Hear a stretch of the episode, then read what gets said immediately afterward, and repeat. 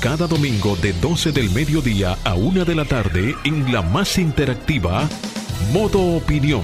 Una propuesta informativa donde podrás conocer los temas de actualidad política, empresarial, social y cultural. Modo Opinión. Una propuesta informativa diferente. Domingo de 12 del mediodía a 1 de la tarde. Por Sol, la más interactiva. Buenas tardes, muy buenas tardes. Saludando a toda la sintonía de Modo Opinión, el programa dominical más importante de la radio dominicana. Señores, les habla un servidor, Samuel Sena. Eh, saludar a mis compañeros de, panel, mis compañeros de programa, aquí presente Julia Muñoz Alegre, Jonathan Cabrera, que no se encuentra con nosotros en cabina, eh, Ernesto, José Ernesto Abud, eh, a nuestra productora Marcia Otaño, Fernando Quesada tras las cámaras, Franklin Tiburcio en los controles. Señores, eh, como de costumbre, esperando que estén teniendo un excelente fin de semana junto a los suyos, junto a sus queridos y, y siempre exhortándoles a que, a que llamen, a que participen de este programa, su programa, porque los temas que nosotros tratamos aquí, que abordamos aquí, son, eh, son de opinión de todos. Este programa es para ustedes y por ustedes. Muy buenas tardes, Julia. Muy buenas tardes, saludar al pueblo dominicano, a todos los que nos sintonizan a través de las redes sociales de Sol 106.5. Bendiciones, buen provecho para los que en este momento tienen la bendición de poder sentarse y comer. También saludar a mis compañeros que nos encuentran el día de hoy.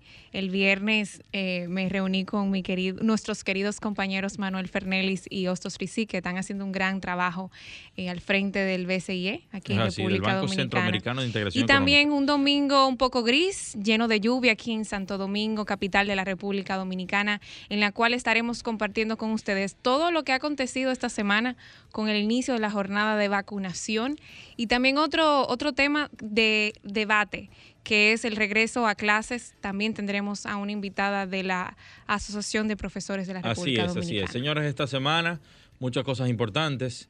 La muerte de Johnny Pacheco, el salsero Johnny Pacheco. También externar nuestras condolencias a nuestra amiga eh, Karen Ricardo por el fallecimiento de su padre. Toda nuestra solidaridad para con ella y con sus familiares. Y eh, hoy también, eh, como parte de las buenas noticias, hoy se encuentra de cumpleaños mi querida esposa, Laura Muñoz. Desde, desde aquí le deseo toda la salud, la felicidad y las Sí, hay bendiciones que del mundo felicitarla porque carga contigo. a una excelente, a una excelente madre. Cargar conmigo no, cargar con Gamal es difícil. Así es. Eh, señores, las informaciones más importantes de la semana.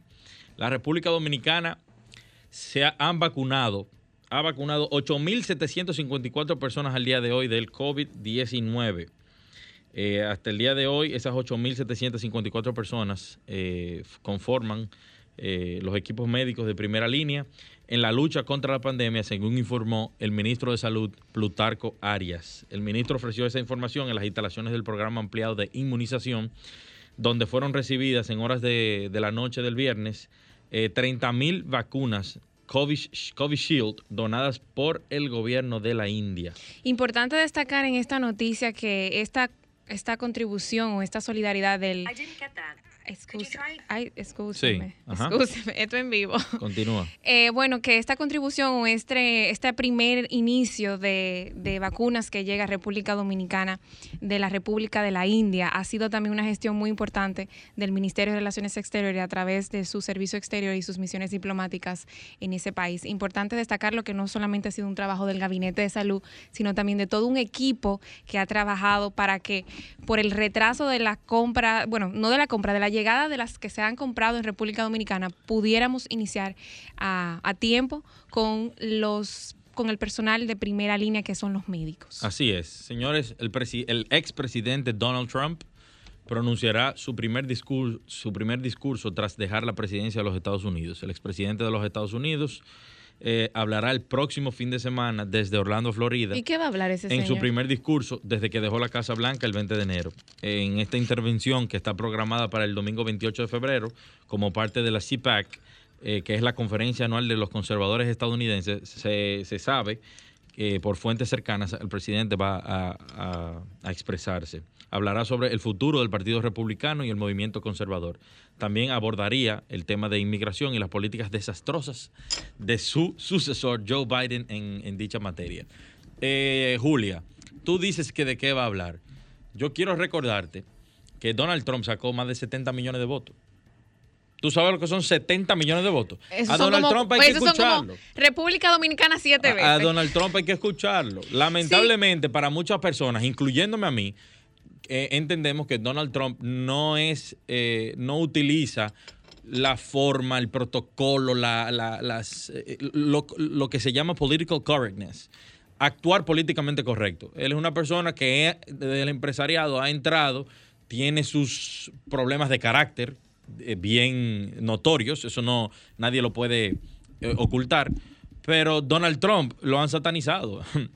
Donald Trump no empezó guerras, Donald Trump antes del COVID tenía la economía estable, generando muchísimos empleos y eh, todos sabemos lo que ocurrió en las elecciones de, del año pasado con relación a, a, eso. O sea, el tema del Capitolio se lo quisieron se lo quisieron pegar a él, quisieron eh, aducir que él incitó a las masas. Se hizo un impeachment y salió eh, sí, pero no, no obligatoriamente porque el impeachment no, no dio su, su proceso, no, no, tiene que ver que influyó. Y cuando hablamos de influencia, no es una indicación directa, sino indirecta.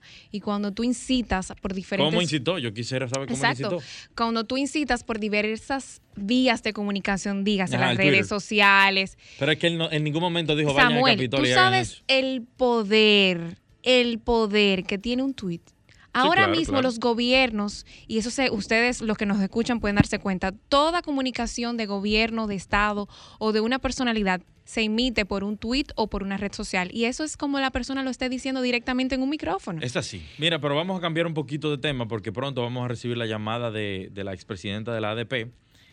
El fin de semana pasado mi comentario, mi reflexión fue sobre el tema de los colegios que necesitaban ayuda urgente del gobierno central para su relanzamiento. Eh, hemos visto cómo organizaciones como el Consejo de Desarrollo Económico y Social de Santo Domingo se ha expresado con relación a la apertura de clases. Y en esta ocasión, esta semana, eh, vimos que el presidente de la Acción Empresarial para la Educación, Educa, eh, don Samuel Conde, indicó que deberían ser empezadas cuanto antes las clases con el debido protocolo sanitario y las gestiones para reiniciar las clases de forma presencial. Un, paréntesis, también no sé si te has dado cuenta, desde el año pasado yo estoy colocando este, esto, este tema en, no solamente en cabina, sino a través de los diferentes foros de comunicación, de los diferentes grupos en los cuales estoy incluida, de, políticos, comunicadores, eh, de diferentes personalidades aquí en República Dominicana, porque ha sido un tema que en modo opinión le ha dado mucho seguimiento, le ha dado mucho apoyo, porque entendemos que una parte importante de, esta recuperación o este retorno a la normalidad post-COVID va a ser importante enfocarnos en el tema de educación, pero en los niños de primera infancia, específicamente los niños de menos de nueve años. Así es. Mira, fíjate, eh, según don Samuel Conde, los estudios alrededor del mundo son contundentes. Las escuelas son sitios seguros para nuestros niños. Eh, por su parte, el ministro de Educación, Roberto Fulcal, dijo que aún no hay condiciones para retornar a las clases presenciales y resaltó que las mismas pudieran estar dadas muy pronto. Quizás, eh, quizás se está esperando el tema de la, pero en, vacunas. En hace como un mes o hace tres semanas compartí una carta que, eh, que, que, compartió a los medios y que se envió al Ministerio de Educación, en la que firmaron diferentes organismos internacionales residentes en el país, como la Organización de las Naciones Unidas eh, con su residente permanente, con el, la OEPS, el Banco Mundial, el Banco, de, el Banco Interamericano de Desarrollo y las la UNESCO aquí en el país. En esa carta que leí textualmente aquí en el programa decía que ellos están ofreciendo no solamente el acompañamiento y el asesoramiento para que se pueda crear una mesa de alto nivel técnico, que en esa mesa se puedan compartir las buenas prácticas, tanto acciones como lo que se pudiera dar de seguimiento y el acompañamiento a nivel nacional en todas las escuelas. Entonces, lo que se espera también que las autoridades puedan también abrir y sentarse en una mesa. Sí, mira, yo, uno cuando analiza el tema educación, y, y lo hablaba la semana pasada, evidentemente el gobierno ha querido tomar medidas para no detener por, por completo el sistema educativo. Pero si nosotros evaluamos, o sea, si se llegara a evaluar ahora mismo, cuál ha sido el rendimiento de los estudiantes con las clases televisivas y radiales, yo estoy casi seguro de que daría, no, sería exitoso. No serían números prometedores. ¿Por qué? Porque es muy difícil. Es muy difícil aprender eh, conceptos nuevos a través de la televisión, aunque aunque ha sido un esfuerzo aunque el esfuerzo se valora, pero no es lo mismo. Entonces también hay elementos muy necesarios para, para tomar en cuenta. Y es que el, estudiante no solamente, no solamente recibe eh, eh, las clases y, los temas de las diferentes materias, sino que el compartir, el desarrollarse junto con otros compañeros le, le aventaja mucho. Vamos a ir a una pausa comercial y luego vamos a continuar con este tema en modo opinión.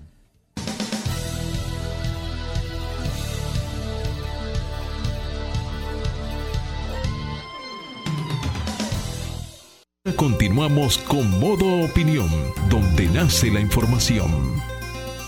12, 13 de la tarde, seguimos aquí, señores, en Modo Opinión. Estamos conversando sobre el tema de la propuesta que hace eh, Educa, que es la acción empresarial por la educación, que está proponiendo que, que haya una apertura a clases con los protocolos. En ese sentido, tenemos con nosotros a María Teresa María Teresa Cabrera, que es la expresidenta de la Asociación Dominicana de Profesores, la ADP. Muy buenas tardes, señora María Teresa, ¿cómo le va? Muy buenas tardes, un placer estar con ustedes. Muchas gracias, muchas gracias. Muchísimas gracias. Eh, doña Cabrera, nosotros hemos estado comentando con relación a, esta propuesta que hace Educa para, para, el retorno a clases de manera segura, con protocolos.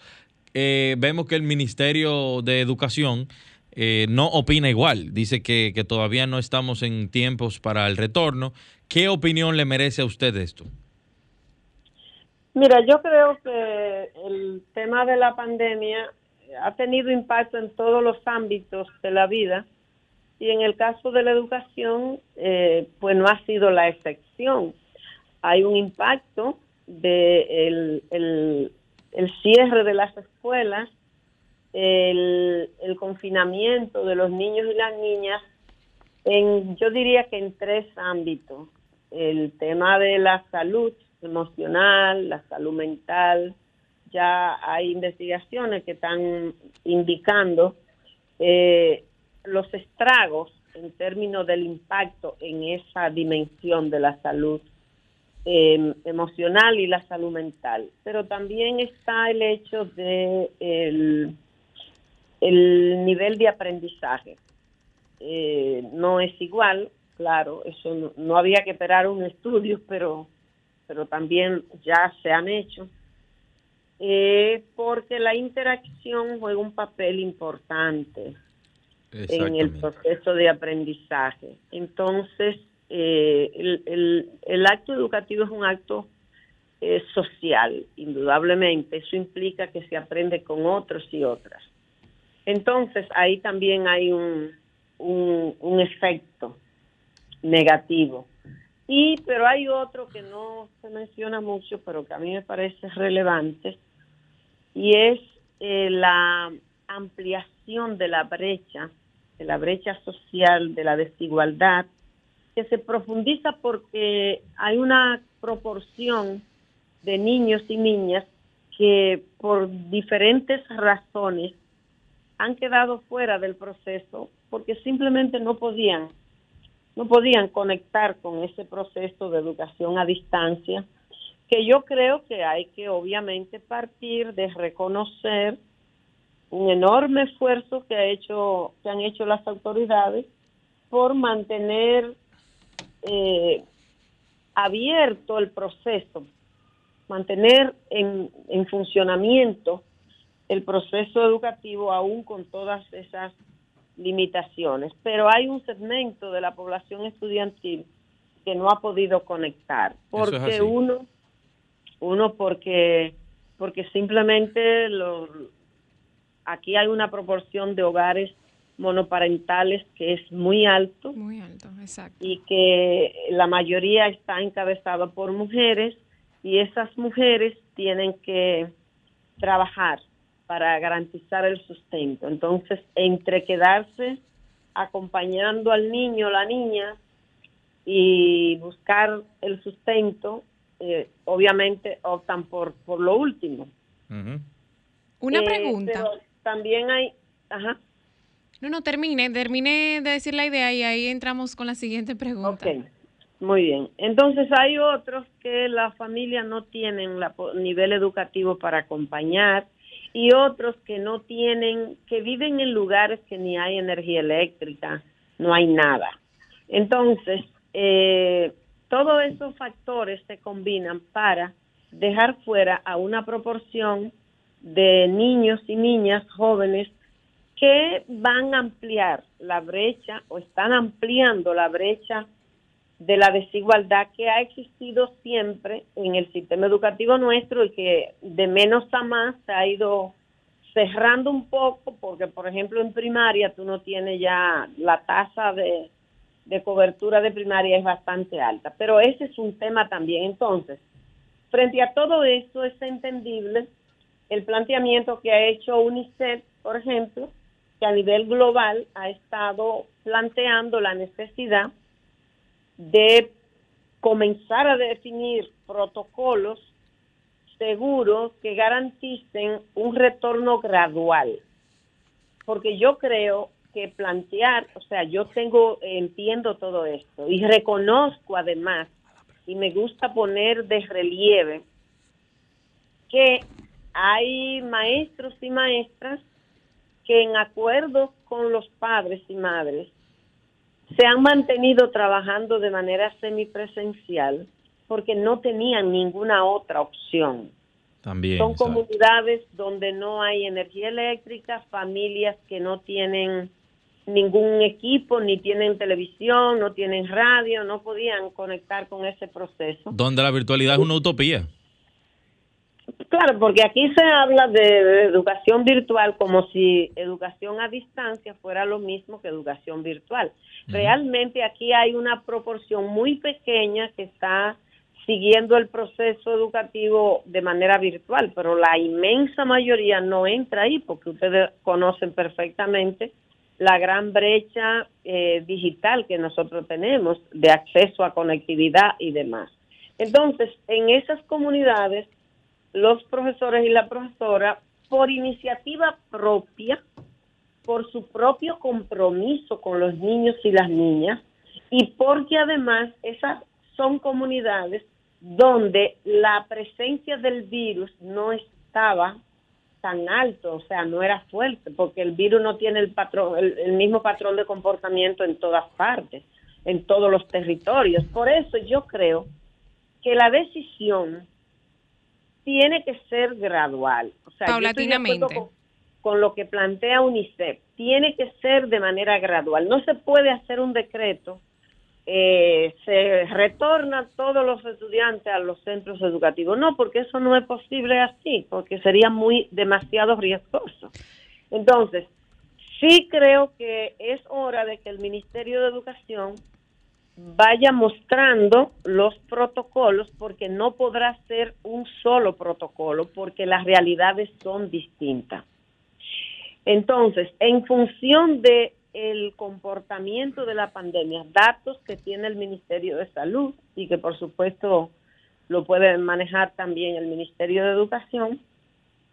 Entonces, en función de esa realidad, pueda eh, tener, definir protocolos que garantice un retorno gradual, comenzando con la semipresencialidad. Allí en donde los números del, del virus, no del impacto, los niveles de contagio son escasos o muy bajos, eh, donde la población docente que, que pueda trabajar, obviamente, tienen que dejar fuera aquellos maestros con más de 60 años, aquellos que tienen eh, condiciones preexistentes que son muy riesgosas, esos profesores y profesoras no pueden retornar hasta que se hayan vacunado. Una pregunta, María Teresa, antes de, dar como, como parte final de esta entrevista.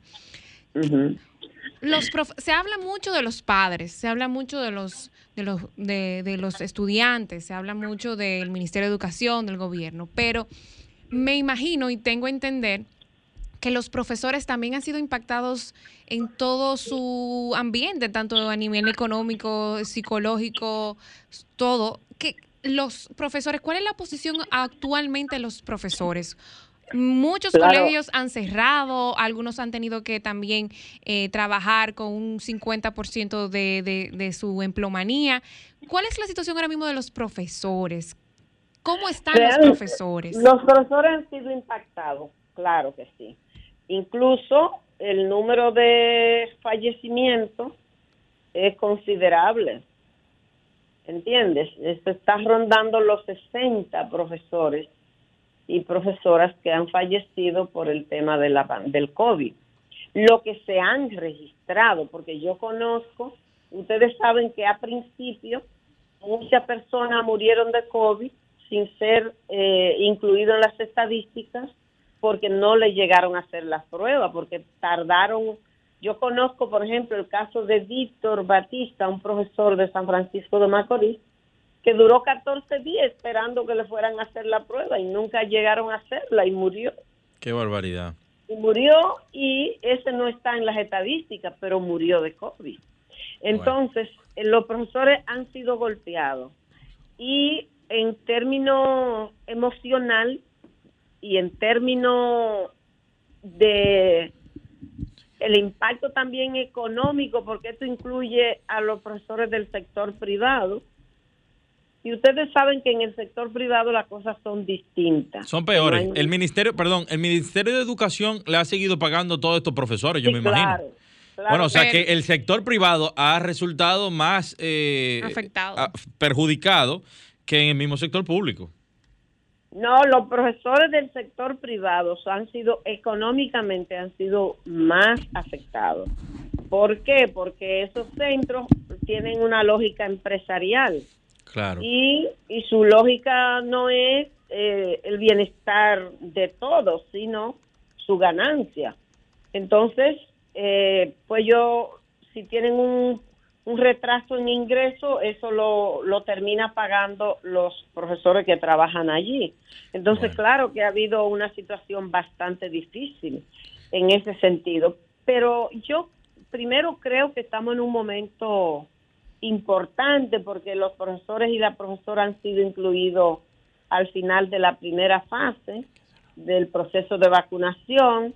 Esperemos que la la, el egoísmo y el individualismo de la grande potencia merme y entiendan que las vacunas deben llegar a los países eh, empobrecidos, que no es justo que un país, una, una potencia compre 10 veces lo que necesita para su población, mientras otros no pueden recibir ni siquiera la primera dosis.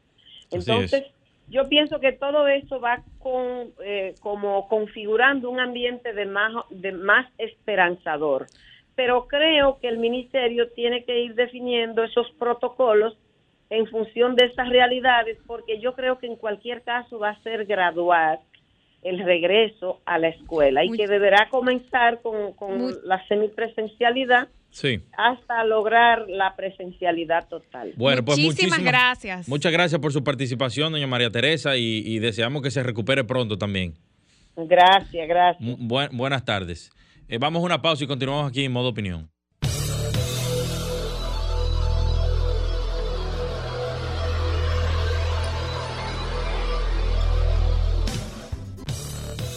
Ahora nos ponemos en modo opinión 12.29 de la tarde, señores, aquí seguimos en modo opinión. Señores, y hoy yo quiero eh, comentar sobre el alza de los precios de la canasta básica. Yo trato de en la semana eh, documentarme, conversar con las personas de, cómo les, de cuáles son los temas, los principales temas que le están afectando. Y el común denominador era los, el alza de los precios de los alimentos, de la canasta básica, y eh, la reticencia de un grupo y la angustia de otros porque pase rápido todo el proceso de la vacunación. Entonces, esta semana vimos al ministro de al ministro de Agricultura referirse a que no va a haber un alza en, en los precios del arroz, que hay suficiente arroz para abastecer el mercado nacional. Pero, sin lugar a dudas, la gente se está quejando de que le están subiendo todo, fácilmente hasta un 30% en casi, en casi todos los productos de la canasta básica. Y la gente está dada al grito. ¿eh? el gobierno eh, ha intentado, sé que el presidente se reunió con, eh, con grandes importadores, grandes empresarios del sector alimentos en la República Dominicana para ver, para buscarle una solución a este tema. Se sabe que por el impacto de la crisis del COVID, el aumento, la disminución de, de las exportaciones, en el mundo entero, incluso hasta los contenedores están valiendo casi hasta dos mil dólares más de lo que valían eh, antes del COVID, por lo que se está generando una dinámica económica eh, en perjuicio de todo el mundo, de todos nosotros. Pero la gente lo que necesita es comer. La gente necesita comer. Eh, los salarios siguen igual o peor, porque hay muchas personas que están desempleadas, hay personas que para mantenerse en la posición laboral, que han trabajado todo, toda su vida o durante una gran cantidad de tiempo, le han reducido, le han hecho recortes a sus salarios. Por lo tanto, las personas tienen menos recursos, teniendo que comprar la misma cantidad de comida que siempre han consumido y entonces van a los supermercados, van a los colmados, van a las bodegas y se encuentran con que los productos están en los aires, en los aires. ¿Qué vamos a hacer? el gobierno de la República Dominicana, ¿qué propuesta tiene para enfrentar estas alzas que no son necesariamente culpa de ellos y eso lo, eso lo, entendemos perfectamente, pero para algo están ahí. Son las autoridades que hemos designado, que hemos elegido para que enfrenten esta situación de crisis. Y, y real, efectivamente, yo quisiera oír la posición de la ciudadanía un poco más adelante cuando abramos los teléfonos con relación a este tema, porque lo que me dice la mayoría de las personas es que están al grito con relación a los alimentos. Que, mantener a, familias, señores, con pocos recursos, con, todas estas salsas y que ahora, porque tenemos flexibilidad eh, con relación al estado de emergencia, pero antes estábamos todos trancados todos trancados, con ansiedades, con dudas, con, incapacidad de poder resolver problemas básicos. Así que eh, en ese sentido, quiero, que, quiero oír la posición de las personas un poquito más adelante, pero mi reflexión del día va para el gobierno.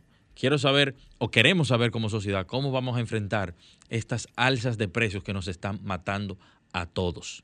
Vamos a una pequeña pausa y continuamos aquí en modo opinión.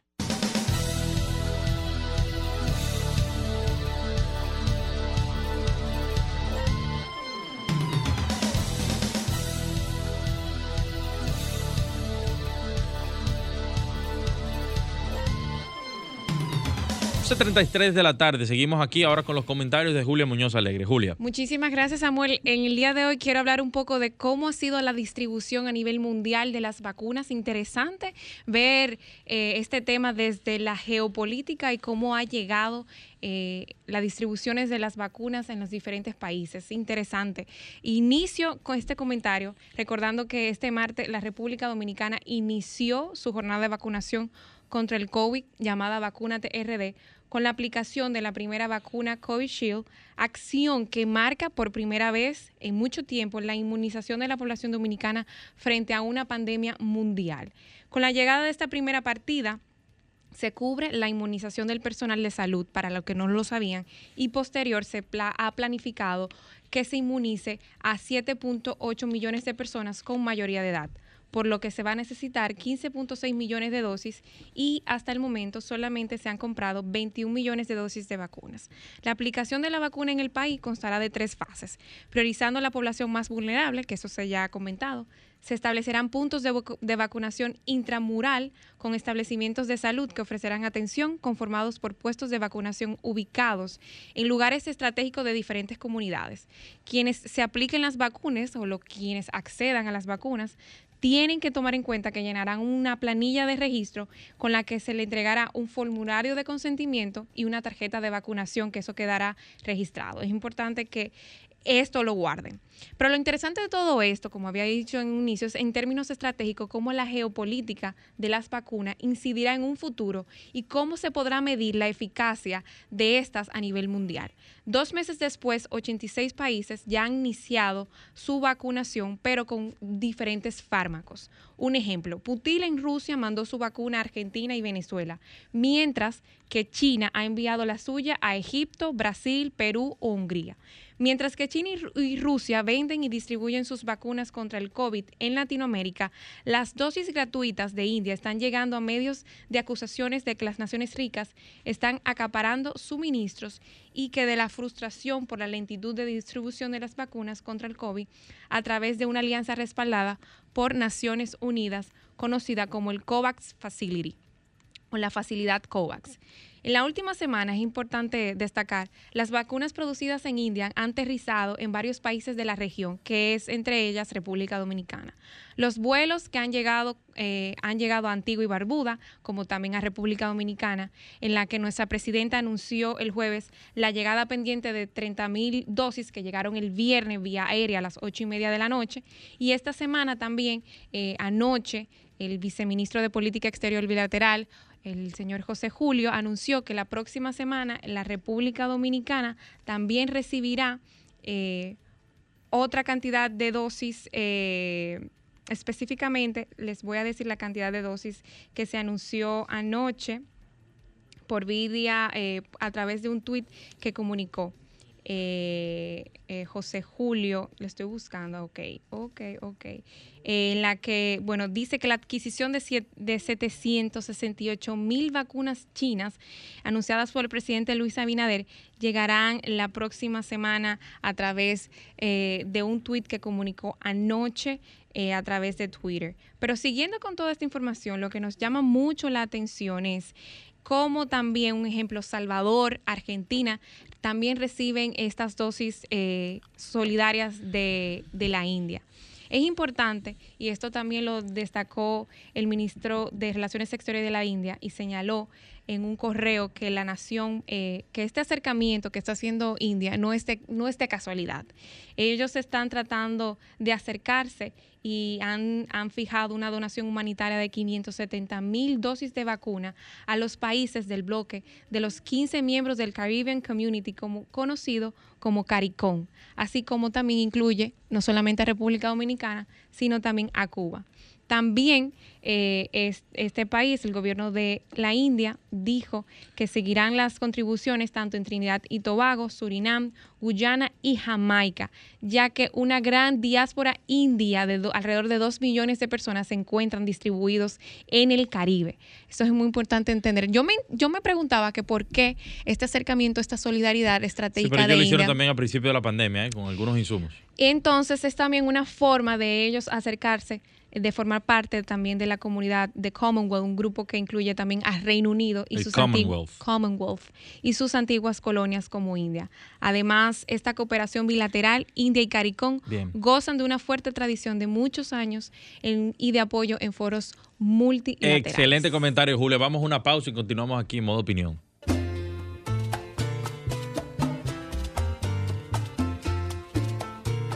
12.41, 12.41 de la tarde. Seguimos aquí, señores, en modo opinión. Esta semana, una de las grandes informaciones que circularon por todos los medios eh, nacionales e internacionales es la muerte de Johnny Pacheco a sus 85 años de edad por una pulmonía. El legendario músico dominicano Johnny Pacheco se nos fue considerado el padre de la salsa.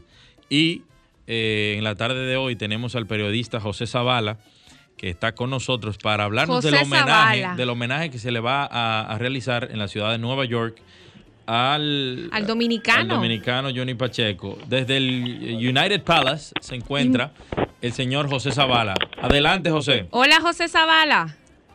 Sí, buenas tardes a ustedes, Samuel y Julia, por esta gran oportunidad que se nos brinda aquí, no solamente a los comunicadores de la diáspora, sino a nivel general a, un gran ícono realmente de la música tropical. Johnny Pacheco hoy será homenajeado por la comunidad dominicana y latina. Por la diáspora dominicana, esa gran diáspora que se encuentra allá. Sí, sí, sí. Aquí en el, icónico y legendario Teatro Inares Para en la 175 y Broadway. Está todo listo, todo organizado. Eh, está, eh, este homenaje va a ser dirigido realmente por Acroarte, filial Nueva York, que, que contará con la participación de todos los sectores de la diáspora, incluyendo líderes electos, e inclusive tengo entendido que estará con nosotros el congresista dominicano Adriano Espaillá y todos los líderes electos de, que, que están eh, alrededor de la Gran Manzana en los cinco condados. Así que gracias a ustedes, sí realmente nos sentimos muy eh, orgullosos de que eh, Modo Opinión asuma eh, como vanguardia este homenaje y se lo haga saber eh, no solamente a los dominicanos de allá, sino a los dominicanos del mundo que ustedes transmiten a través de las redes. Así es. Y que Johnny, y que Johnny Pacheco, el legado de Johnny Pacheco realmente, como se perfila el mundo, va a ser incansable. Es decir, que podríamos decir que desde África hasta, hasta allá, hasta Alaska, hasta Hawái, esas, eh, Asia, la música tropical se conoció por Johnny Pacheco. Una, una pregunta, Zavala. Zavala, una pregunta. ¿Qué detalles tenemos de la actividad del homenaje? Solamente sabemos que se, parece que se dará inicio a las 2 de la tarde y que se extenderá hasta las 5 de la tarde, pero que ¿tienes algunos de los pormenores, algunos detalles? Habrá un mural eh, muy, como podríamos decir, muy póstumo. ¿Tú me entiendes? Como es el momento. con una fotografía emblemática de Pacheco, donde las personas caminarán eh, eh, bajo la suposición de, un cuerpo presente, un ataúd, filmarán el mural, vendrán artistas con instrumentos sobre la flauta a, a entonar esa condición musical que tenía Pacheco eh, eh, vendrán gente con bandera, con flores. Excelente. Se estima que aproximadamente eh, dentro de esas tres horas, podría decir, podrían pasar hasta dos mil personas. Sí, sí, seguro. El legado de Pacheco es muy grande. Zavala, ¿se puede, ¿puedes compartir por dónde se va a transmitir a nivel virtual? Si la gente podrá seguir el espectáculo a través de las redes sociales. No, lamentablemente eh, solamente creo que Canal América tendrá la unidad móvil. Eh, oí decir con los organizadores que podría pasar una, eh, una fílmica para Color Visión, pero yo lo, eh, a través de las redes sociales, sabraldia.com lo va a transmitir en vivo. ese homenaje de 2 a 5 de la tarde, pero no con reseña particular, es decir, como si fuera un evento virtual, sino lo que pasa, lo que esté pasando en el momento. Estará la cámara pasando, frente, estará la cámara frente a frente a la fotografía, todo el que pase, nadie se puede detener en la foto, sino pasar, ¿me entiendes? Excelente, muchísimas gracias. Un detalle coloquial con todas las personas que quieran conversar y hablar de la música Pacheco. Por hablar música, recordando la vida de Johnny Pacheco aquí. Muchísimas gracias. Muchísimas Muchas gracias, José Zavala, por tu tiempo y por, por darnos todos los detalles y los pormenores de este homenaje póstumo al grande de la salsa, Johnny Pacheco. Buenas tardes. Y no, gracias a usted de modo opinión, porque hacerse eco, reitero, que para nosotros es muy importante que ustedes den los detalles que sucede aquí en la diáspora con relación no solamente a Johnny Pacheco, con lo que pasa realmente en la comunidad dominicana en el exterior. Gracias a ustedes y feliz tarde, Julia y Samuel.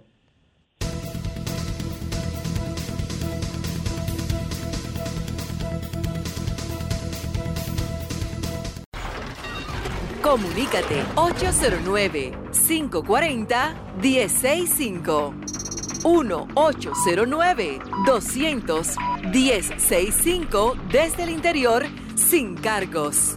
1-833-610-1065 desde los Estados Unidos.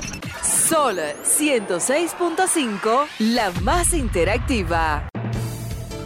12.47 de la tarde. Señor, quiero, como hice el comentario hace unos minutos, con relación a- al alza de los costos de los alimentos, quiero oír, quiero escuchar de primera mano a todas, en principio todas las amas de casa, a todos los ciudadanos que están sintiendo las alzas, que, me, que, que nos expresen sus, sus opiniones y su punto de vista con relación a ese tema. 809-540-1065. 809-540-1065 es el teléfono de cabina de Sol 106.5. Y en lo que no entra la llamada, quería también recordar una campaña muy bonita que está haciendo el Ministerio de Relaciones Exteriores en el mes de la patria, eh, Samuel, Ajá. con lo que ah, con el hashtag Amo Ser Dominicano, en la que está invitando a todos los dominicanos a nivel mundial a compartir una bandera, una foto en las redes sociales con su bandera en cualquier lugar que se encuentra, compartiendo un mensaje de Amo Ser Dominicano. Amamos ser dominicanos, pero también los altos costos nos están acabando, señores. Queremos que nos llamen, comuníquense con nosotros, dennos sus opiniones con relación a los supermercados, Franklin. a los colmados, a las bodegas. ¿Cómo los están tratando? ¿Le está rindiendo el dinero? Mira, ¿Cómo lo- les en lo que entra, en lo que entra la llamada, también quería reconocer eh, el buen trabajo que está haciendo el zoológico aquí en el, en el Distrito Nacional. Sí, Samuel, no te rías. Por favor. Sí. Eso ¿Eh? siempre lo digo. Y, y la community manager de ahí también. Señora, no, ayer publicaron en las redes sociales, los invito a que lo sigan, búsquenlo en las redes sociales, en Instagram. Es una forma tan jocosa de acercarse al público dominicano y de, y de hacer un exposure, como que se dice, una exposición un poquito más abierta, transparente. Y yo quería felicitar a, los que están ahora mismo al frente del Zoológico Nacional eh, aquí en el distrito eh, de Santo Domingo, cómo, de qué manera están manejando las redes sociales y de una forma muy graciosa están compartiendo todo todas sus publicaciones y está muy bonito. No he ido todavía, voy a ir. Tienen buen tiempo trabajando la muy bonito, me han dicho, me han dicho que ha mejorado bastante. Es así. Señores, eh, en lo que recibimos llamadas, eh, hay que apretarse los pantalones porque la cosa 2021 no pinta eh, tan prometedora en el sentido económico. Este año se va a comenzar a discutir eh, la pertinencia, no la pertinencia, se va a comenzar a discutir los, los detalles de una reforma fiscal y eso seguro también nos va a afectar a todos, a clase media, clase baja y clase alta. Tenemos una llamada. Muy buenas tardes. ¿Quién nos habla y de dónde? Sí, buenas tardes, Dios le bendiga a todos. Amén. Díganos todo. ¿De dónde nos llama? Santo Domingo Norte, Rafael Valenzuela. Adelante. Mire, eh, usted sabe que un me- medio galoncito de aceite costaba eh, 150 pesos y ahora vale 200 cañones y 210 en muchos supermercados. Entonces, todo para arriba, los plátanos.